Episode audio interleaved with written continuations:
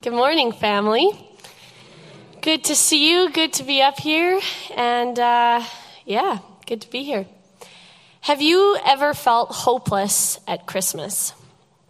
It was Christmas Eve, and I was about 10 years old, and one of my sisters and I were in charge of my dad's gift that year.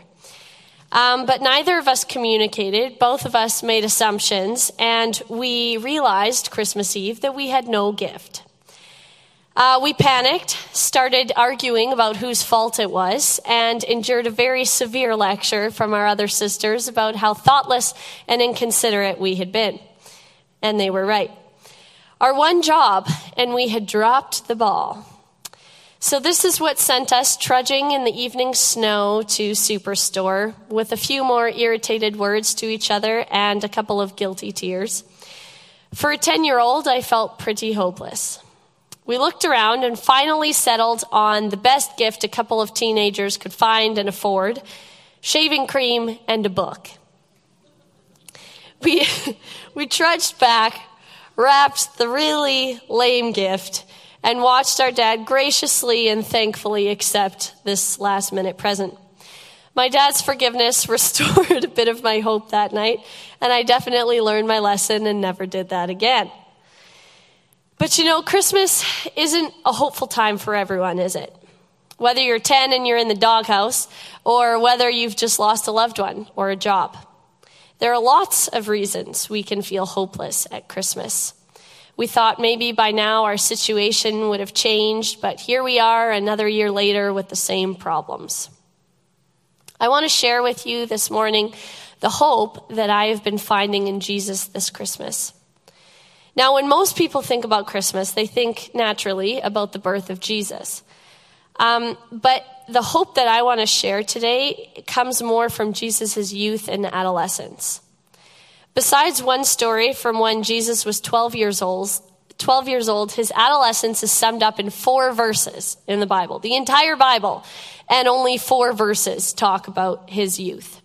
So if you have a Bible, can you turn to Luke 2, 39 to 40? And 51 to 52. And I'm just going to pray while you turn there. Lord, I thank you so much for the privilege and the blessing that it is to get to read your word in public with, with family. And Lord, I thank you uh, for what you have to say to us. I thank you that you have been looking forward to meeting with us all week. And, and God, that you have something to say to each one of us. I pray that the words that come out of my mouth would be yours and that um, you would give us open ears and hearts to hear you in Jesus' name. So, verse uh, 39 to 40, a little bit of context here. We're picking up right after Jesus has been born and dedicated in the temple to God. And when they, Mary and Joseph, had performed everything according to the law of the Lord, they returned into Galilee to their own town of Nazareth.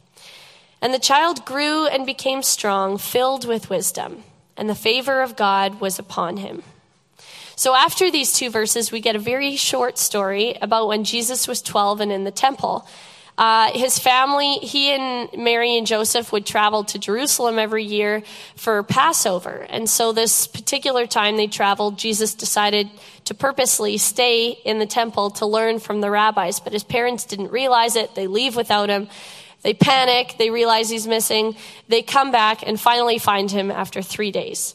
And Jesus answers saying, Hey, look, I, I wanted to be in my father's house. So he established who his father in heaven was. So then we come to verse 51 and 52. And he, Jesus, this is right after this scene, went down with them, Mary and Joseph, and came to Nazareth and was submissive to them. And his mother treasured up all these things in her heart. And Jesus increased in wisdom and in stature and in favor with God and man.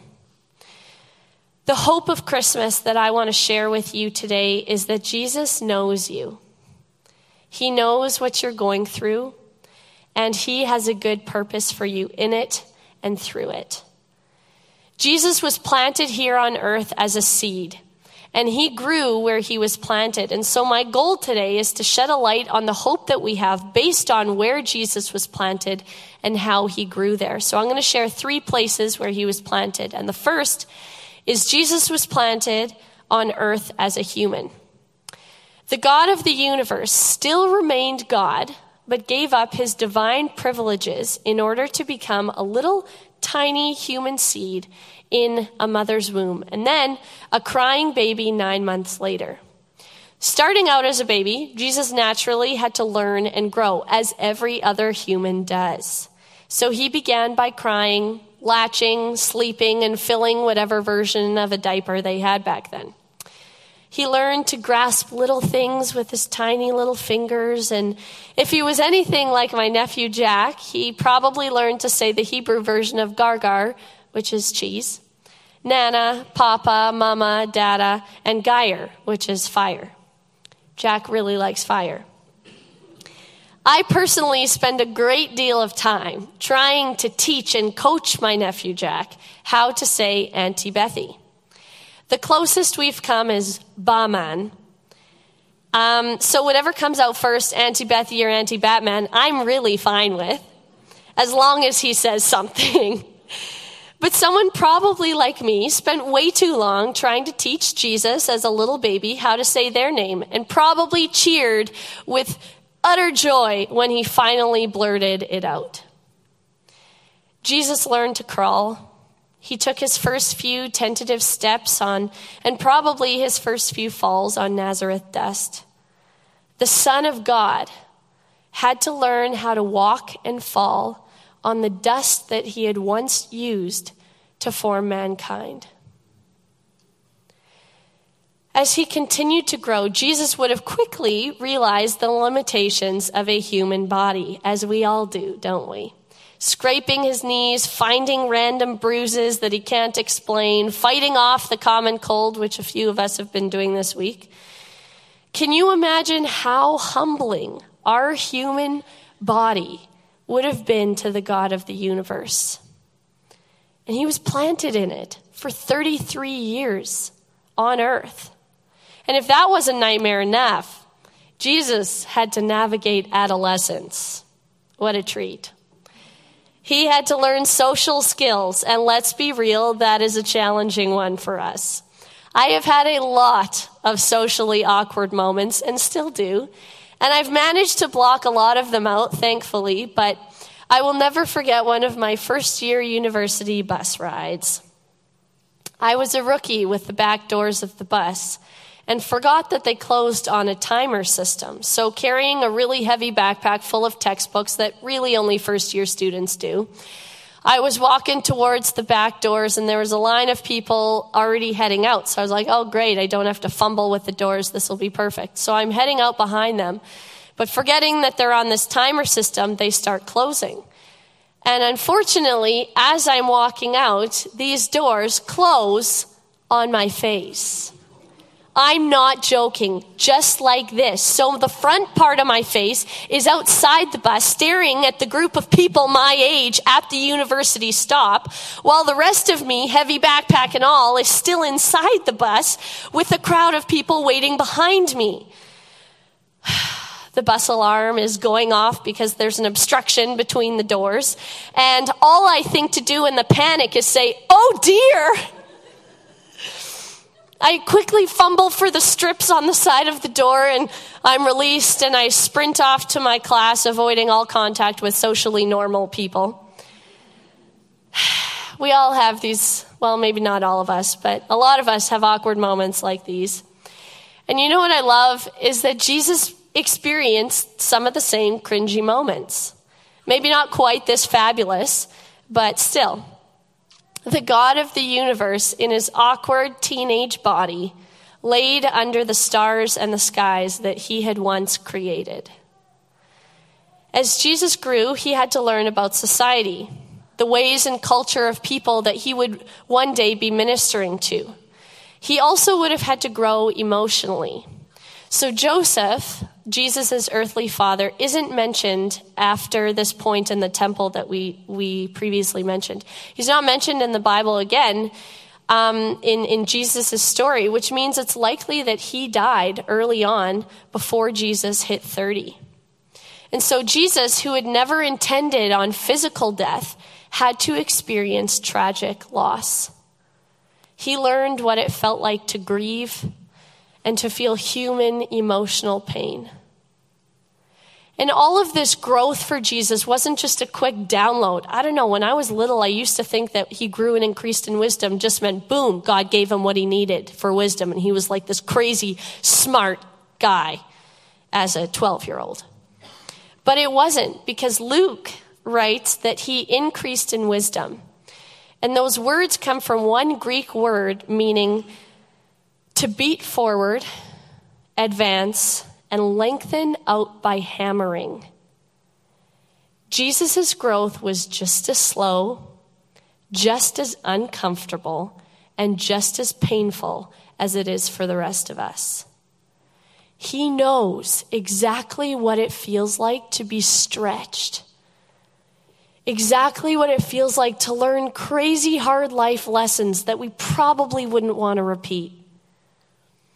And this is why I think that phrase, grow where you're planted, is way more accurate than bloom where you're planted. You know, all those internet photos, feel good photos that have like a little flower and it's like bloom where you're planted. True, we all want to bloom, but honestly, that's not what it's like sometimes, is it? Because sometimes you don't see a whole lot of blooming, but you're still growing. We have all been planted on earth in these limiting human bodies. We experience pain, loss, discomfort, and sorrow. And it's hard. It's beating forward and it's being lengthened out by a hammer. But whatever you're facing, Jesus knows exactly what you're feeling. He knows exactly what it's like because he went through it. In fact, he chose to go through it for you and for me. A lot of us probably wouldn't want to repeat some of the years we've had to live in life. But Jesus knew the pain that he was going to experience, and he still chose it for us. You may feel like you're alone, that no one understands and no one ever will, but you're wrong because Jesus understands.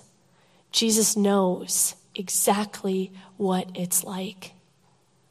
And more than that, He is with you. Emmanuel, we sing Emmanuel in all these Christmas carols, and I think we forget the meaning of it that God is with us. Jesus chose 33 years of hard life on earth, a death on the cross, and an unreal resurrection in order to be with you. And that, the hope that He knows what we're going through and that He's with us, is what we can carry into Christmas this year. The second place where Jesus was planted was in a family. When God planted Jesus on earth, he was actually very selective about the family that he gave Jesus. He chose Mary and Joseph, who were neither wealthy nor famous, a teenager and a carpenter. Now, God chose them and gave them Jesus before they were actually married. And he did this in order that no one would be able to speculate and question whether Jesus was actually from God, God's son, or from Joseph. He chose a virgin for that reason. But in that, he consequently planted Jesus into a family that would have endured a lot of unwarranted shame, ridicule, and judgment. Once Jesus was born, Mary and Joseph and him went back to live in their hometown, it says. And that means that they were living in the same small town with the same people who knew all the circumstances of Jesus' birth and probably wouldn't have believed that he was born of the Holy Spirit. They would have assumed that Mary and perhaps even Joseph were immoral. And their family would have been branded as that family with a bad past. And Jesus would have been branded as an illegitimate child. What a family for the Son of God to be born into. He came into the world and immediately faced judgment and a bad reputation. He knows what that's like. What's also been really impacting me lately is the fact that Jesus was perfect and planted in an imperfect family with its own dysfunction. Every family, yes, even Mary and Joseph's, has its own dysfunction. Whether it's in the way we relate to each other or our habits, our culture, anything. When I was little, one of my sisters really wanted a puppy. She wanted a dog. And so for the first couple years of my life, she pretended that I was a dog and named me Chelsea. So you, you would be able to hear Chelsea, Chelsea. We have uh, uh, video footage of this happening. And what's weirder is that I would respond to it, and I loved it because I was her little pet. Sometimes I would probably, honestly, if my family pulls that voice and name out, I still respond to it. We all have our own quirks. Some are more serious than others. But Jesus lived in a family with imperfect parents and imperfect younger siblings. Can you imagine how challenging and frustrating that would have been to live as a perfect person with very imperfect people? But living with these dysfunctional, imperfect people, Jesus learned practical ways of loving them. He learned their needs and their weaknesses and even their temptations firsthand. He learned how to care for them, how to love them, and how to forgive them. One last thing about Jesus being planted in a family. If Jesus had to learn and grow in all things, that means that he had to learn about God and his purpose on earth. God had to entrust someone on earth with his son's spiritual instruction. And you would think that God would have chosen the like big spiritual giants of the day, right? The best of the best, the Jewish rabbis in Jerusalem. Let's pick those. They're the only ones who can teach Jesus. But no, Jesus went to Jerusalem maybe once a year, and we have that one story of him spending a couple days with the Jewish rabbis, and that's it. It doesn't mention anything else about that. But what Luke does say is that when Jesus, Jesus returned to Galilee with his parents and increased in wisdom, who was teaching Jesus all those 30 years of his life? Mary Joseph, and the rest of his community. God entrusted Jesus' parents, his family, and his community to teach his own son about himself. In the same way, God has planted you in a family an immediate family, extended family, work family, friend family, and church family. Maybe you've been planted in a family that comes with a lot of baggage shame, judgment, just lots of issues. And maybe you're feeling pretty hopeless about your family right now or the situation you're in. Well, every family has its baggage, and every family has its dysfunction.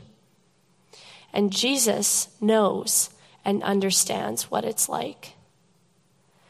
God has planted you with imperfect, dysfunctional people who are ultimately leading to your growth if you submit to it. So there is purpose and there is hope in all of the different families you've been placed in in life. Because these are the people who are facilitating your growth and teaching you how to grow in love for God and others, whether they're saved or not. Non Christians are even helping you grow in your love for Christ and others. God has entrusted them, God has entrusted your family to teach you. And in the same way, you are part of someone else's family. And God has entrusted you to teach your family, whether it's your work family, or your immediate family or your extended or whatever family you want to talk about. God has entrusted you to encourage them, to challenge them, and to call them up to a standard in Christ to love Him and to love others. And no matter how bleak things look, God is using you and God is using them. When I graduated from high school, almost every single one of my friends was going to a Bible school. And I too wanted to go to a Bible school at some point. But I felt like God was telling me to go straight into university, hence the bus story in first year.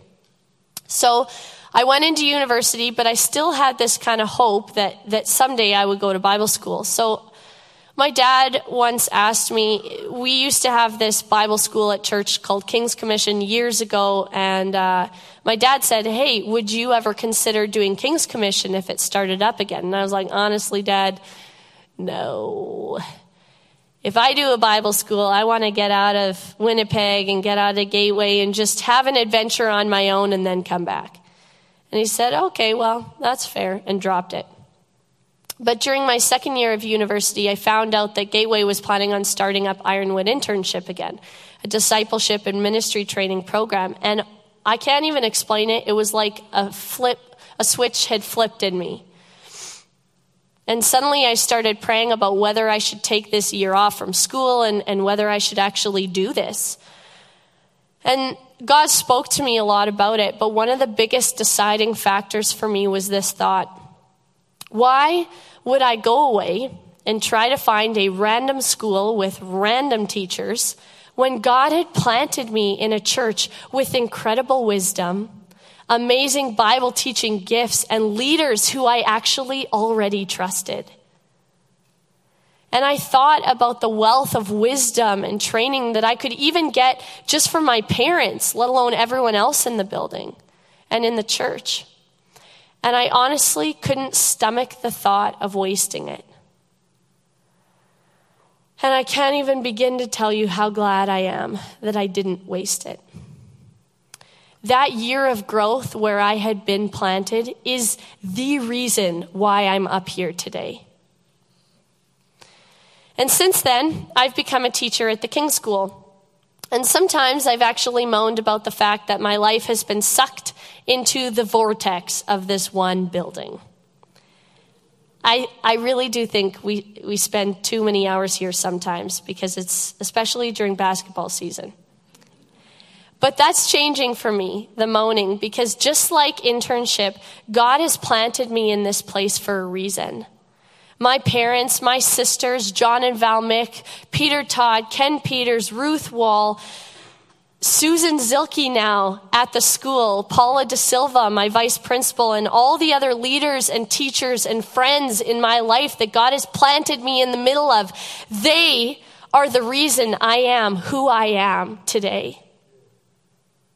Yes, with all their dysfunction, they are the reason I have grown to become who I am. And they are the reason why I keep on growing. They have stretched me and definitely lengthened me out with a hammer and driven me forward, advancing in love for God and in love for people. So, which families has God planted you in? Are you ignoring and missing the wealth of growth that God has for you in them? Are you ungrateful and complaining or even resentful? Or are you giving thanks, recognizing how they are stretching you and submitting to the opportunities that God's giving you through them for growth? And are you helping them grow, teaching, challenging, and encouraging them. God has planted you for a purpose. And you can put your hope in Him this Christmas as you face dysfunction, frustration, pain, disappointment, loss, and imperfection in whatever family. The third and final place that I want to talk about where Jesus was planted was in Nazareth. Now, most musicians, aspiring musicians, will move to Nashville, and most aspiring actors will move to LA, or if you're in Canada, Vancouver and Toronto. And you'd think that to make a big impact, Jesus, the Savior of the world, would have lived in the most influential city, Jerusalem. But no. Nazareth. Jesus grew up in a conquered land, in its most despised province, in the most disregarded valley. And you know, Winnipeg is a pretty disregarded place, isn't it? Despised by quite a few. And as much as we defend our city to all the other haters out there, I think we can be honest amongst ourselves. The winters here are horrible. You walk outside and the air literally hurts your face. The calf area of your pants are perpetually dirty that you don't even bother trying to brush them off from the salt on your cars that you inevitably get every time you step out of the vehicle. The only hills we have are the ones we build in parking lots out of snowplows, or the ones we build out of garbage, because that's a thing here. At least it's environmentally friendlier. We were branded for years as the murder capital of Canada, and lately, or recently, the most racist city in Canada. Thanks, Maclean's. Not us, don't worry. so, Dave Soretta pointed that out to me at the end of last service. We're far from the ocean, very far from the mountains, unfortunately, and we have a very aggressive mosquito, cankerworm, and now ladybug population every summer. We alternate with Saskatchewan for being the butt of all Canadian jokes, even our own. Now, don't get me wrong, I do genuinely really love this city, but no one can deny that it's pretty despised and in some ways hidden and obscure. But Jesus knew what that was like because he grew up in the Winnipeg of Israel, just a little warmer. His town was so disregarded, in fact, that people chose not to believe in him during his ministry simply because he was from Nazareth. And they said, ah, nothing good comes from Nazareth. Nothing good comes from Winnipeg. This is the place where Jesus was planted. And this is where God chose for him to grow hidden and obscure. And people were wrong because the best thing came from Nazareth. Galilee, the area around Nazareth, means circuit. And doesn't that just say it all? It couldn't have been something mighty or majestic. At least it could have had a cool name. Winnipeg, you know, muddy waters sounds really majestic. But no, like Winnipeg, it had a lame meaning circuit something that goes around and around, pointlessly not going anywhere. And in a way, this is how Jesus could have seen the first 30 years of his life. But get this Nazareth means the guarded one. This circuit of hidden obscurity was actually much more than that. And though it seemed dull and pointless and lame, the place where Jesus grew up was actually very strategic. It was the guarded place, it was God's protection on his life in such a disregarded place, Jesus was given the space, the freedom, and the time to grow and learn without the pressures and attentions and influences from big name places and big name people back then.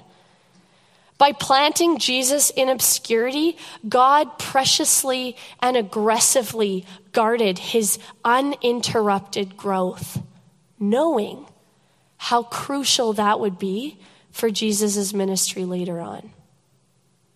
One night I was moaning to my mom about how I wish I could just kind of skip to different parts of my life. You know, God, do I have to be here forever? Like, can I just move to that part of the plan? And she responded with, Yeah, but remember, the struggle is important. And that stuck with me ever since. Jesus' struggle, his growth, his development, his stretching were important. His 30 years, 30 long years. I'm only 25, and another five years, that would feel like an eternity. 30 long years where Jesus could have thought, seriously, God, I am still in Nazareth? Can we not be done with this place yet? Or, God, no one's even going to read about this in the Bible. What is the point? He could have thought all of that but he didn't. because he knew that each one of those days, of each one of those years, was critical for the ministry and the plans that God had for him. From those 30 years planted in Nazareth, Jesus knew the people that he was going to be preaching to. He knew the culture. Those 30 years are where all of the parables came from because he knew what would make sense to these people. He knew the weaknesses in society because he lived with them for 30 years. And he knew exactly what would cut straight to the heart of the broken, the hypocrites, the weary, and the apathetic. He also experienced every temptation known to man and chose not to give in. I used to think that in those, you know, those 40 days in the desert where Jesus, right before his ministry, experienced temptation. There's a verse in the Bible that, that says that Jesus experienced every temptation and he chose not to give in. And I used to think that all those temptations happened in those 40 days, but I don't think they did. I think Jesus experienced temptation just like we did from day one. Those 30 years were years where Jesus chose continually not to give in to sin because he was perfect. Those years are why Jesus was able to say, Do as I do and do as I have done. His messages, his struggle had depth. That's part of why people believed him because they sensed the depth that he had, first as Son of God, but as he had lived his life and struggled. Those 30 years are why Jesus was able to say to us with conviction be faithful with the little, and you will be faithful with much. Because for 30 years, Jesus was faithful with the everyday, ordinary, mundane routine of everyday life. And because Jesus was faithful with that little, he was faithful with the much. When at 33, he willingly chose to accept the responsibility of going to the cross for our sin. This message, this growth, this depth is what God jealously guarded for Jesus in Nazareth. The hope that we have at Christmas is that Jesus knows. He knows exactly what you're going through your weary prayers, your frustrated tears, and your pains of sorrow. He lived those for a purpose, and so are you. As I said before, I've struggled a bit in the last year and a half with feeling like I've been hidden here at Gateway, the King School, and even Winnipeg. Sometimes I've wondered if God has forgotten about me or forgotten about his promises to me. And back in the spring, we had a ministry time after one of the services, and one of the pastors called up anyone who just needed to meet with Jesus. And at the time, I was feeling really low, I was empty, and I honestly felt pretty hopeless. So I went up, and as I was waiting on God, I felt like He showed me a picture of the season that I've been in in life. And in this picture, I was surrounded and enclosed by like this big stone wall, kind of like a, a, castle turret, but without the roof, or like an above ground well. And I had these little random toys with me, and, and I started surrendering them and giving them up to Jesus. And as I did, He lifted me on His shoulders to see beyond the wall and I saw these beautiful rolling hills, and he spoke to me about it, and then he set me back down on the inside of the walls. And I saw this desk, and I knew that God was speaking to me and saying that this season of my life was for studying and learning. And honestly, I wasn't really excited about the idea. The walls felt small, they felt restricting, and the studying didn't sound too appealing. I just wanted to be out beyond the walls where it seemed like there was more adventure. But the longer I was praying and, and just waiting on the Lord in this, I saw this pillar around me expanding. and the left side of it was opening up. And, and as it was, I realized that this, this was actually turning into a huge garden. And, and I realized that it was getting so expansive that I couldn't even see the walls at the end of this garden. They were there, and I knew they were there, but I couldn't even see them. It was filled with a forest and, and with a lake, and it was just stunning. And I realized then that I have pictured this season of life and where I've been planted as restricting, boring, and dull, like a circuit. But in reality, God has actually planted me in a huge garden and aggressively protected this garden for me for an important season of growth and learning, all, I believe, for a greater purpose that I don't know yet. And the season is actually an adventurous, beautiful garden, not a dark, boring prison. So, what about you? How's your hope this Christmas? Are you bottoming out? Sometimes I think the reason we lack hope is because we blind ourselves because we either refuse to submit to the, the walls that God has put in our lives, or we do submit, but then we see the walls as, as limiting rather than liberating. And we choose to see a prison instead of a garden. We refuse to see our sovereign Father, the designer and the builder of these actually beautiful walls, as good. And so, what starts happening in this fake prison of ours is we start developing attitudes. So we get impatient. When will this end? When will I be beyond the walls? Can we finish this? Get it done. Our impatience sends us into doubt about who God is, and we eventually start trying to control things. And a lot of us here will know that that never works. We get ungrateful and proud, entitled. We think this this shouldn't be happening. I should have this, or I shouldn't have that, or I should be there. We start comparing, comparing our growth, comparing our season, our situations with others, and that sends us into jealousy and, and being ungrateful. And then we get offended. We get offended with the imperfect people in our lives and the situations we've been planted in.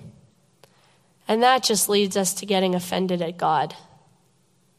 So we spiral into self pity, the miserable prison party for one, solitary confinement, if you will. In choosing these attitudes, we actually shut our eyes, refusing to see the garden of growth that God has for us, locking ourselves in a prison that doesn't actually exist. And our hearts become hard and distant from God. So we cower in a corner, ignoring God and stunting our growth. Hopeless. We become and remain hopeless. And honestly, Jesus could have seen Nazareth this way. He could have seen his family, even his human body, as a prison, but he didn't. He knew he was being planted and guarded in order to grow and walk in the purposes of his Father. And so he chose to grow in the garden instead of rot in the prison. He chose hope. So, how do we do that? How do we grow in this garden of hope? We start by repenting of attitudes and giving thanks. We can't grow if we're being pulled down by a bunch of weeds. So we get rid of them. We ask the Lord, okay, God, what are the attitudes I've picked up along the way? And then we repent of them. And then we just start giving thanks, rehearsing the faithfulness of God during this season and, and recognizing the growth and the garden that we're in. So, what attitudes do you need to repent of? And for what do you need to start giving thanks? And then we follow Jesus' example says in 51 to 52 and he went down with them and came to Nazareth and was submissive to them. And then Jesus grew and increased in wisdom, in stature, and in favor. We grow in the garden of hope by submitting. When we were in internship, we were taught one word. It was the first talk of the year, and it was all about attitude. And we were taught this word, and and the pastor speaking said, "You guys need to say this word all year." And the word is whatever, and not whatever in the eye roll, ugh, whatever type way. Whatever, as in the hands open, eyes to God. Whatever you want, God. Whatever it takes whatever may come, your will, not mine. That's submission. We start by submitting to our Father and saying, whatever. We submit to where He's planted us. We surrender our expectations and the things we've been holding on to, and, and we trust Him because that's the key. We trust that He's good. Then we submit to God's purposes. So, whatever the purposes He has for us in the season, whether it's to grow, to study, to grow in prayer, to grow in love, whatever the purpose is, we submit to God and those. And then we submit to our teachers, the ones He's given us, whether they're our parents, whether they're our leaders, whether they're our mentors or others. We submit to loving the imperfect people around us and learning and growing from them. We submit to allowing God to use us to teach others. Are you living in submission? Or where in your life is God asking you to surrender? Where are you at? You know, we're entering a new year soon. And for some, the season might change, and maybe that's exciting for you. Maybe it's nerve wracking. For others, the season may stay the same for a while. We may still be studying at a desk for a while longer. Gateway in the King School, we have been growing for a while now. In this expansion process, God's been planting and replanting us, and boy, are we being lengthened and stretched out by a hammer. Gateway, whether it's corporate or individual, whatever growth we're experiencing can feel super uncomfortable and tiring, hopeless, even. And you might feel like you're trapped in this hidden, obscure prison. You might feel alone, misunderstood, and just plain weary. But I believe that God wants to meet with you today. Heading into Christmas and the new year, I believe that He wants to speak to you and fill you with hope, reminding you that you're not alone. That He knows exactly what you're feeling, what you're experiencing, and more than that, He's Emmanuel, God with us. The only way we can repent and submit and grow is by first encountering the person of Jesus Christ. When I came up that day, people could have told me, okay, Beth, you need to repent and then you need to submit. But you know what? I knew the stuff, but I just needed to meet Jesus. I needed a shift in my perspective. I needed hope. And some of you are in that boat today. We submit, we repent, but we need to meet Jesus. And He'll walk us through the rest of it, teaching us and helping us to grow. So, are you ready? Let's head into Christmas with this hope that Jesus is with us. He knows what we're going through, and He's walking with us the whole way. It's time to grow with Him where He's planted us.